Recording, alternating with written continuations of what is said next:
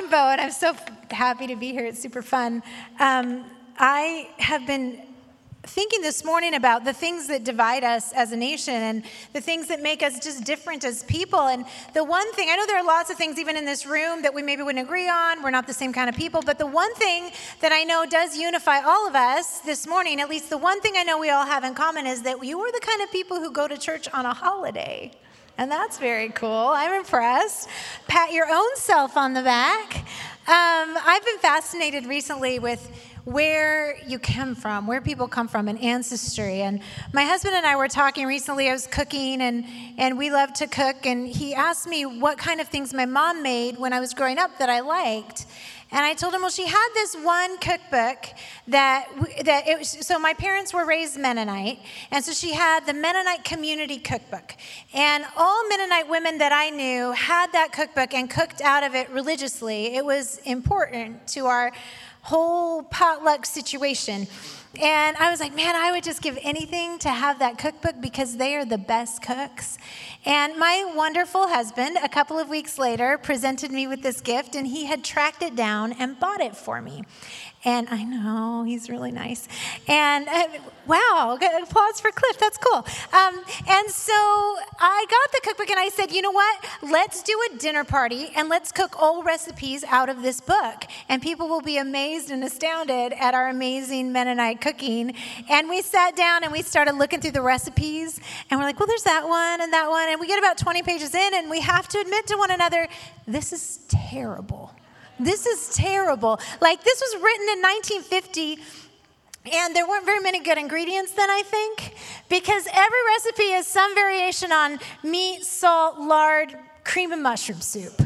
It's just awful. And then some really weird things with jello that I'm still not sure I can talk about. Um, it's just, it's, a, it's bad recipes. And, and I'm telling you, I would have stuck by those recipes. I would have sworn to you. I would have bet my cooking life on the fact that those recipes would get us there. These are our family legacy recipes, but it turns out they're trashy. It turns out they're not good for you at all. And I, a couple of days later, was in kind of a, a, conflict, a relational conflict, and I responded in a way that I, I thought about and was triggered later. And I thought about that dumb cookbook, and I realized the way that I responded in that kind of conflict is a recipe. It's something that I have carried with me for years and years. It's something that I learned in situations and over time and experience. And it makes sense in my head because it's the only recipe I have, but I need to let go of it and find something new because that one's just trashy. And so that's a little bit what we're looking at today as we, we've looked at these people in the wilderness We've, and you're almost done. You're almost out of the wilderness. Next week, you get to go free. You get your punch card. It's all filled. Five wilderness experiences for you. We looked at Jesus in the wilderness. We looked at Moses in the wilderness and Naaman in the wilderness. And today we're looking at a lady that we don't talk about much. And when we do talk about her, we talk a little like she's an interloper in the narrative of God.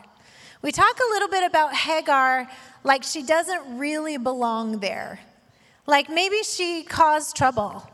Like maybe she's got a weird backstory, and we just talk about Abraham and Sarah and the promised generation and all of those things. But Hagar is a brilliant wilderness story because in the wilderness, God rewrites what Hagar has known as truth. And God shows her something better, a better way to live, and makes her an incredible promise. So we're going to go right through this story, all the way through, and we're going to talk about it as we go. It starts with this in Genesis 16. Now, Sarah, Abraham's wife, had borne him no children. But she had an Egyptian slave named Hagar. So she said to Abraham, The Lord has kept me from having children. Go, sleep with my slave. Perhaps I can build a family through her. So they've been promised a child, as you probably remember. Cliff, are my glasses right there? Are they not? I'm going to have to just not see this time. It's okay. um, they've been promised a legacy, and, and Sarah says in this scripture, God hasn't delivered, God has not shown up. And she says, You know what? I think we can make it happen ourselves. We could use a slave for that very purpose. We could take what God has promised and do something else and make it happen on our own. And then Abram agreed to what Sarah said. So after Abram had been living in Canaan 10 years, Sarah, his wife, took her Egyptian slave Hagar and gave her to her husband to be his wife. She slept, he slept with Hagar and she conceived. When she knew she was pregnant, she began to despise her mistress. Then Sarah said to Abram, You're the best. Thank you. Thank you. I can see. It's a miracle. Um, then Sarah said to Abram, You are responsible for the wrong I'm suffering. I put my slave in your arms, and now that she knows she's pregnant, she despises me. May the Lord judge between you and me. Your slave is in your hands, Abram said. Do with her whatever you think best. Then Sarah mistreated Hagar, so she fled from her. Please notice how in this whole narrative, we're seeing these little bits of identity behind, of Hagar. She's a slave. She's a foreigner. She has no power in the situation. She isn't a servant of Abraham and Sarah's God. And so all she knows about their God is what she's experienced at their hands. Then the angel of the Lord found Hagar near a spring in the desert. It was the spring that is beside the road to Shur, and he said, Hagar, slave of Sarah, where have you come from and where are you going? I'm running away from my mistress, she answered. So, this is the first time in this story that Hagar is ever called by her name. Sarah calls her my slave. Abraham calls her Sarah's slave. Everyone calls Hagar by bits of her identity. Uh, but the most probably negative part of her identity. But when God comes to her, he calls her by name. And a couple of weeks ago, Pastor Brad talked about Moses in the wilderness, and he said, Every time God speaks, he starts with grace. And I would propose to you that perhaps the most uh, fundamental piece of grace God can start with is your name, that he knows your real name. Now, the name Hagar is interesting because it means forsaken, but it actually is a Hebrew name, not an Egyptian name. So it could be that when Hagar was bought or captured or whatever to be Abraham and Sarah's slave, that her name was changed. And so, something in her backstory, no matter who gave her this name, something in her backstory caused her to be named Forsaken. This is the identity she brings with her into the wilderness. This is who she thinks she is. But God comes to her, calls her by name, and then says, Where have you come from and where are you going? And I love it when God asks questions in the Bible because he doesn't have to, right? He doesn't have to ask anybody anything. And yet he does. In fact, Jesus in the New Testament asks over 300 questions. He, uh, we, we often look at this, especially times in the wilderness, like this is my chance to get an answer. This is my chance to get my questions answered. I demand an answer of God. And really, God is not so much, He's not so much spit an answer out at you. He's like, ask questions. Jesus was asked 183 questions in the New Testament. You know how many He answered directly? Three. Three questions. All the rest of them He answered with more questions. But we really like it. In fact, my husband and I have three rules when we fight. I mean, in the case we ever do fight, we have these rules in place um, be kind, be curious, don't interrupt. And I just think that even if we only hold on to be curious, we won. Because it's so much easier to tell people what you want them to think and what you want them to know and to tell them why they shouldn't feel what they feel than it is to listen to why they feel what they feel. And so God comes to Hagar and says, I want to know where you're going. I want to know where you've come from and where you're going. And if you become a friend to someone else in the wilderness, maybe you could do the same thing, ask some questions. And so Hagar answers one of the questions. She says, I've come from my mistress Sarah. She essentially says, I've come from the condition of desperation, I've come from a place of pain.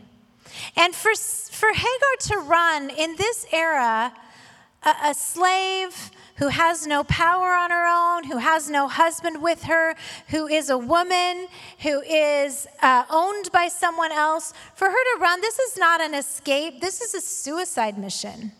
She is not going to survive in the wilderness on her own, but she has left what she considers desperation to her only hope, not knowing where she's going to go. And oftentimes, I think in the wilderness, we just don't see what's on the other side of it. But God always offers hope. He always does. He always knows there's a next. There's another place to go. There's a new place to find. And if you are surrounded by people in your wilderness who are telling you it's you're too far gone, you'll never change, things will never these things will never improve, you'll never get out of it, eh, eh, politely excuse them.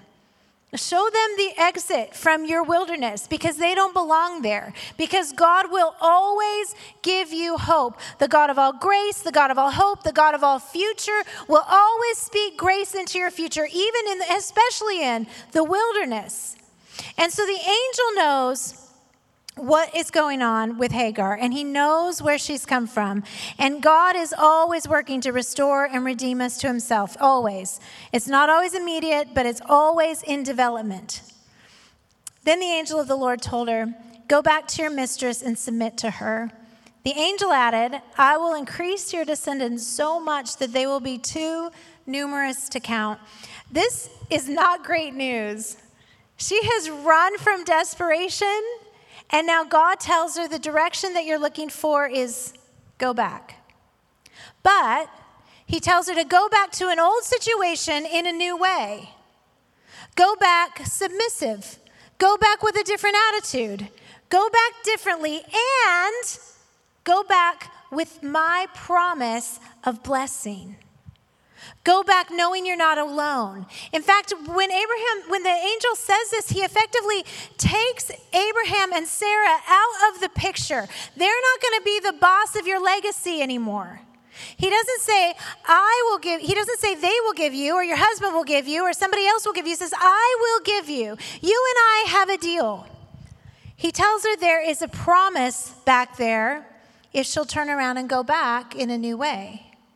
Um, this is really an amazing thing because when Hagar hears these words from God, she is given a promise that only three other people in the Bible are given. She is not a patriarch, she is not a man, she is not a Jew. And God stands in front of her and makes a covenant blessing with her. You are going to be the mom of a multitude of people. You're going to have more descendants than you can count. She's just trying to protect the one little baby in her womb. And he's saying, You're going to have a million descendants, more than you can count, more than you can imagine. Just go back and submit. And it's, it's easy to look at this and, and feel like, no, Isaac was the chosen one. Isaac the one, is the one that God's going to bless. But just one chapter later in Genesis 17, God tells Abraham, As for Ishmael, I will surely bless him. I will make him fruitful, and I will greatly increase his numbers. He will be the father of 12 rulers, and I will make him into a great nation. Then the angel of the Lord says to her, You are now pregnant, and you will give birth to, the, to a son. You shall name him Ishmael, for the Lord has heard your misery. This is really beautiful.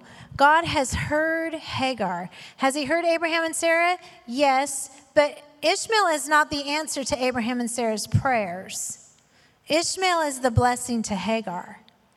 And in this moment, God sees her face to face and he says, I'm giving you a son. And you know what we're going to do? We're going to weave into his name the promise that I am also your God that I am also your friend, that I have seen you in your desperation, that you're not just a hanger oner, that you matter. That your life matters and that your, your future matters. And so she receives this great blessing of this child that's gonna come. And God says, I am rewriting your recipe. She was invisible and alone and unloved and fruitful, and you can see it turning to chosen and blessed and favored and protected. He will be a wild donkey of a man. His hand will be against everyone, and everyone's hand against him. And he will live in hostility toward all his brothers. Well, when I had my son in the year 2000, they had a baby shower for me, and all my friends wrote little predictions for his future. But no one said, I predict that Joe will be a wild donkey of a man, and he will be against everyone, and everyone will be against him. Happy baby shower. No, this is a terrible, terrible blessing. I mean, I wouldn't want to hear this about anyone, or especially none of my kids. And so, on the surface, this is not good news, but it's good news to Hagar because the promise that her son will become old and obstinate assures her that he will at least get out of the womb. It assures her that he will at least be born, that life will come. And beyond that, the promise that he will live wild and free when all she's known is slavery is huge. Hagar has only known this life of being chained to the will of other people. And so, will Ishmael be opposed at every turn? Yep. Will he be in conflict? Yes. But he will be free and he will write his own story outside of the wilderness. And so, understanding how God is turning things from this time is such a big deal. And then something happens in the story that I think is stunning in its significance. It's something that I can't find anywhere else in the Bible. I can't find anywhere else where someone names God. But this it says this, she gave this name to the Lord who spoke to her. You are the God who sees me. For she said, I have now seen the one who sees me. That is why the well was called Beer Lahai Roi. It is still there between Kadesh and Bered. So Hagar bore Abram a son, and Abram gave him the name Ishmael. Um, and Abram was 86 years old when Hagar bore him Ishmael. So Hagar sees God, and God sees her. And before she's only heard about this God from Abraham and Sarah, now she has this personal moment with him. And Hagar is Egyptian, and they had lots and lots of gods. They had uh, the god Ra, who was god of the sun, Horus, god of vengeance, Hathor, the goddess of motherhood. But the, the top dog of all the Egyptian gods, the king of kings, the god that was like Zeus to the Greek or Jesus to us, the top dog was named Ammon Ra, and, and it meant the hidden one. So, the, the only backstory, the recipe for God that Hagar has known is that the most powerful God is the most hard to spot. He is hidden and distant and unconcerned with your life. And now she has this face to face encounter with the God who sees her. And this, she gives him the name. The only thing, maybe, that she knows about him, all I know is that he saw me and he heard me and he promised me he would keep seeing me and hearing me. The well is still known by that today. It's um, the name of that well is the God who lives and sees. And, it, and so when this is written, Moses writes Genesis about 400 years after this event, and he says, This well is still known by that today. Curious, how did this well become known by that? It's only Hagar and the angel in that situation. It becomes known by that to everyone and sticks for 400 years because Hagar must have told everyone. She must have told everyone about the God who saw her, about the God who turned her around in the wilderness. I mean, she's going to run into another wilderness situation down the road, and it's going to be really difficult, and she's going to have to restart her life all over again. But still, the testimony of Hagar lives on, not only in the name of the well, but in the name of her son. God did something in Hagar that would last for generations a work that lasts. And sometimes in the middle of our wilderness, especially in the wilderness seasons that feel entirely unfair, like they're not your fault, somebody else's sin sent you there, or somebody else's mistake sent you there, or somebody else's neglect sent you there, and you land there not knowing how you got there. You don't know how the business fell apart, or how the marriage ended, or how you lost the person you love, or how you ended up in a, in a situation you never saw coming. And it can be so tempting to think this is the end. Nothing can come from this except survival. But believe that God is working in the places that you cannot see. Believe that He's working to do something not just for now and not just for you, but for then and for later and for many. The, the, the spoils that we carry out of the wilderness I think are the most precious and the most valuable to the whole world around us. It matters so much. Hagar realizes that she's not invisible, she's not nameless, she's not just a slave. Now she's actually a player in the purpose of God. She's got skin in the game. God has seen her, she has seen him, and she is a part of the destiny. And so God has been unveiling to Hagar in the wilderness who he is and who she is. He's been sort of showing her these places. And that unveiling process, I think, is what's so important for us when we land in a wilderness season. Wilderness season, by the way, we have defined as any prolonged experience of pain or loneliness or silence. And so in this time, God is like taking these layers off so that she can see who He is. And I think that's what happens inside of our wilderness seasons if we'll let it. But it also is hard. It, it, is, it is hard. It's hard because in order to get a hold of the truth of who He is, we have to let go of the truth of who He isn't. We have to begin to let go of some of the recipes that we hold and the identities that we've claimed and the things that we put in between us and who He really is. And that can feel like we're losing everything. In fact, the New Testament talks a lot about revelation. It talks a lot about the revelation of God to the Gentiles. And it sounds cool, but the Greek word for revelation is apocalypsis. It's this shaking. It's this the fundamental foundational change in what you believe and what you've always known and how you've always cooked a pot roast. It's that kind of thing where it's like, in order to grasp on to what I'm discovering to be true of who God is, I'm going to have to let go of other things. I had a friend who faced physical problem after physical thing after physical thing. She was just so, so sick. And I remember one day she told me, It's okay. I made a deal with God about 10 years ago. You can do anything you want to me, but don't touch my kids. And I see the nobility in that kind of idea, but it's wrong. It's built on a lie that God has to hurt someone. And she picked it up from somewhere and it got into her bloodstream and it became a part of what she believed. Just hurt me, don't touch my kids. There's something in her life that said, I think I love them more than you do. And in order to, to, to, get a hold of who God really is, his overwhelming unconditional love and his protection of us and his goodness toward us, we're going to have to let go of things like that. Things where we've labeled him a petulant father rather than an overwhelmingly loving dad. We're going to have to be willing to let go of things that were built in hard times or built for survival or created in us something that isn't working in our lives anymore. I've had a recipe in my life. I told you last time I spoke that I lost my husband in 2015 after a long battle with ALS. And so, in my world, husbands die. That's just a fact for me. And it's part of the recipe. And so, when my husband is late to text back or something, my automatic mind will go to, my brain runs ahead to keep me safe, and it says, He's dead. You're, you're the loser again.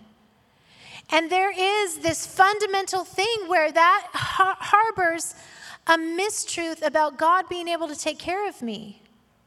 And so, when you land in the place of the wilderness, it is your opportunity to ask three of the most important questions you can ask ever. The first question is Is there something about you that I believe that is not true? Do I believe that you're the harsh taskmaster? Do I believe that you're the mean dad? Do I believe that, that, that there is something in you that is waiting for me to be good enough to be loved? What am I believing about you in this situation that is not true? The second question is Is there something about myself I'm believing that is not true? Do I believe that I am always going to be a victim of my pain? Do I believe that I am always going to be overlooked or unloved? Do I believe that I'll always be defined by poverty or sickness or whatever the thing is that is so far defined your life? What am I believing about myself that isn't true? And then the biggest question of all is what is the prevailing truth? What truth is bigger than all those things? Because, like I said, uh, my truth is sometimes husbands die. So That's just true. But the prevailing truth for me is this I am safe in the love of God no matter what. That's, that's just my bullet. I am safe in the love of God no matter what. If I lose it all tomorrow, I'm safe in the love of God. If our country falls apart tomorrow, I'm safe in the love, love of God no matter what. If my business falls apart tomorrow, I'm safe in the love of God no matter what. This is the prevailing truth, and it trumps every other truth to the grave and beyond. That truth trumps every truth. And that becomes my wilderness church. That becomes my belief system. And honestly, you can throw out all the other doctrine in that moment because that's all I can build my life on is I am safe in the love of God no matter what. And that's what the wilderness will buy for you if you let it.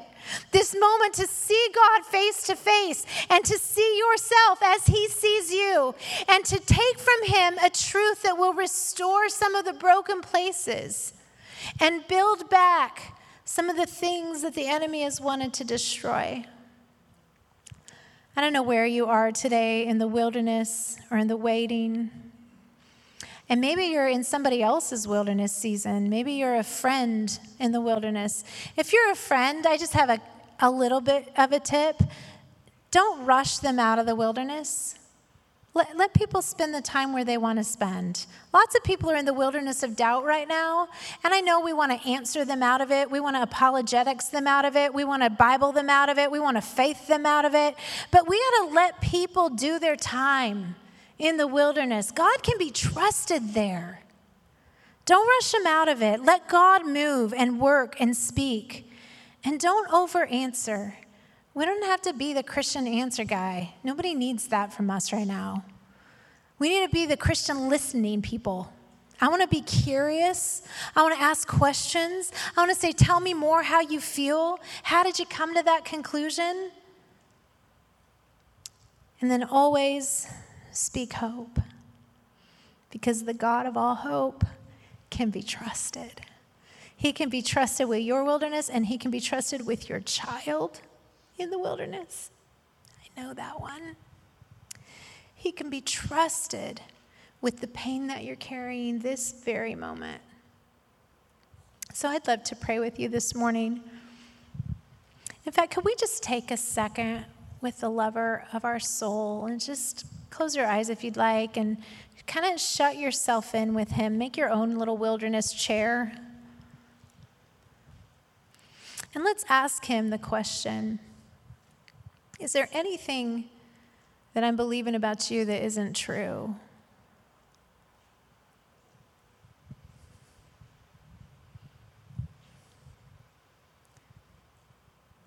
And is there anything that I believe about myself that isn't true.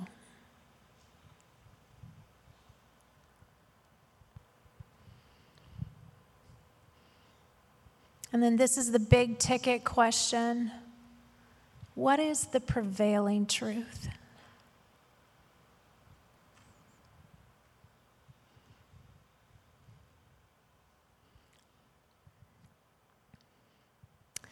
Holy Spirit, we're listening.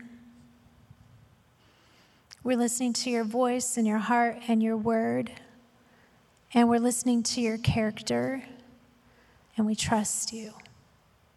We trust you with the happy times and the hard times and all the road in between until you call us home. In your name we pray. Amen. Would you stand with me for a minute? And I want to speak a little benediction over you.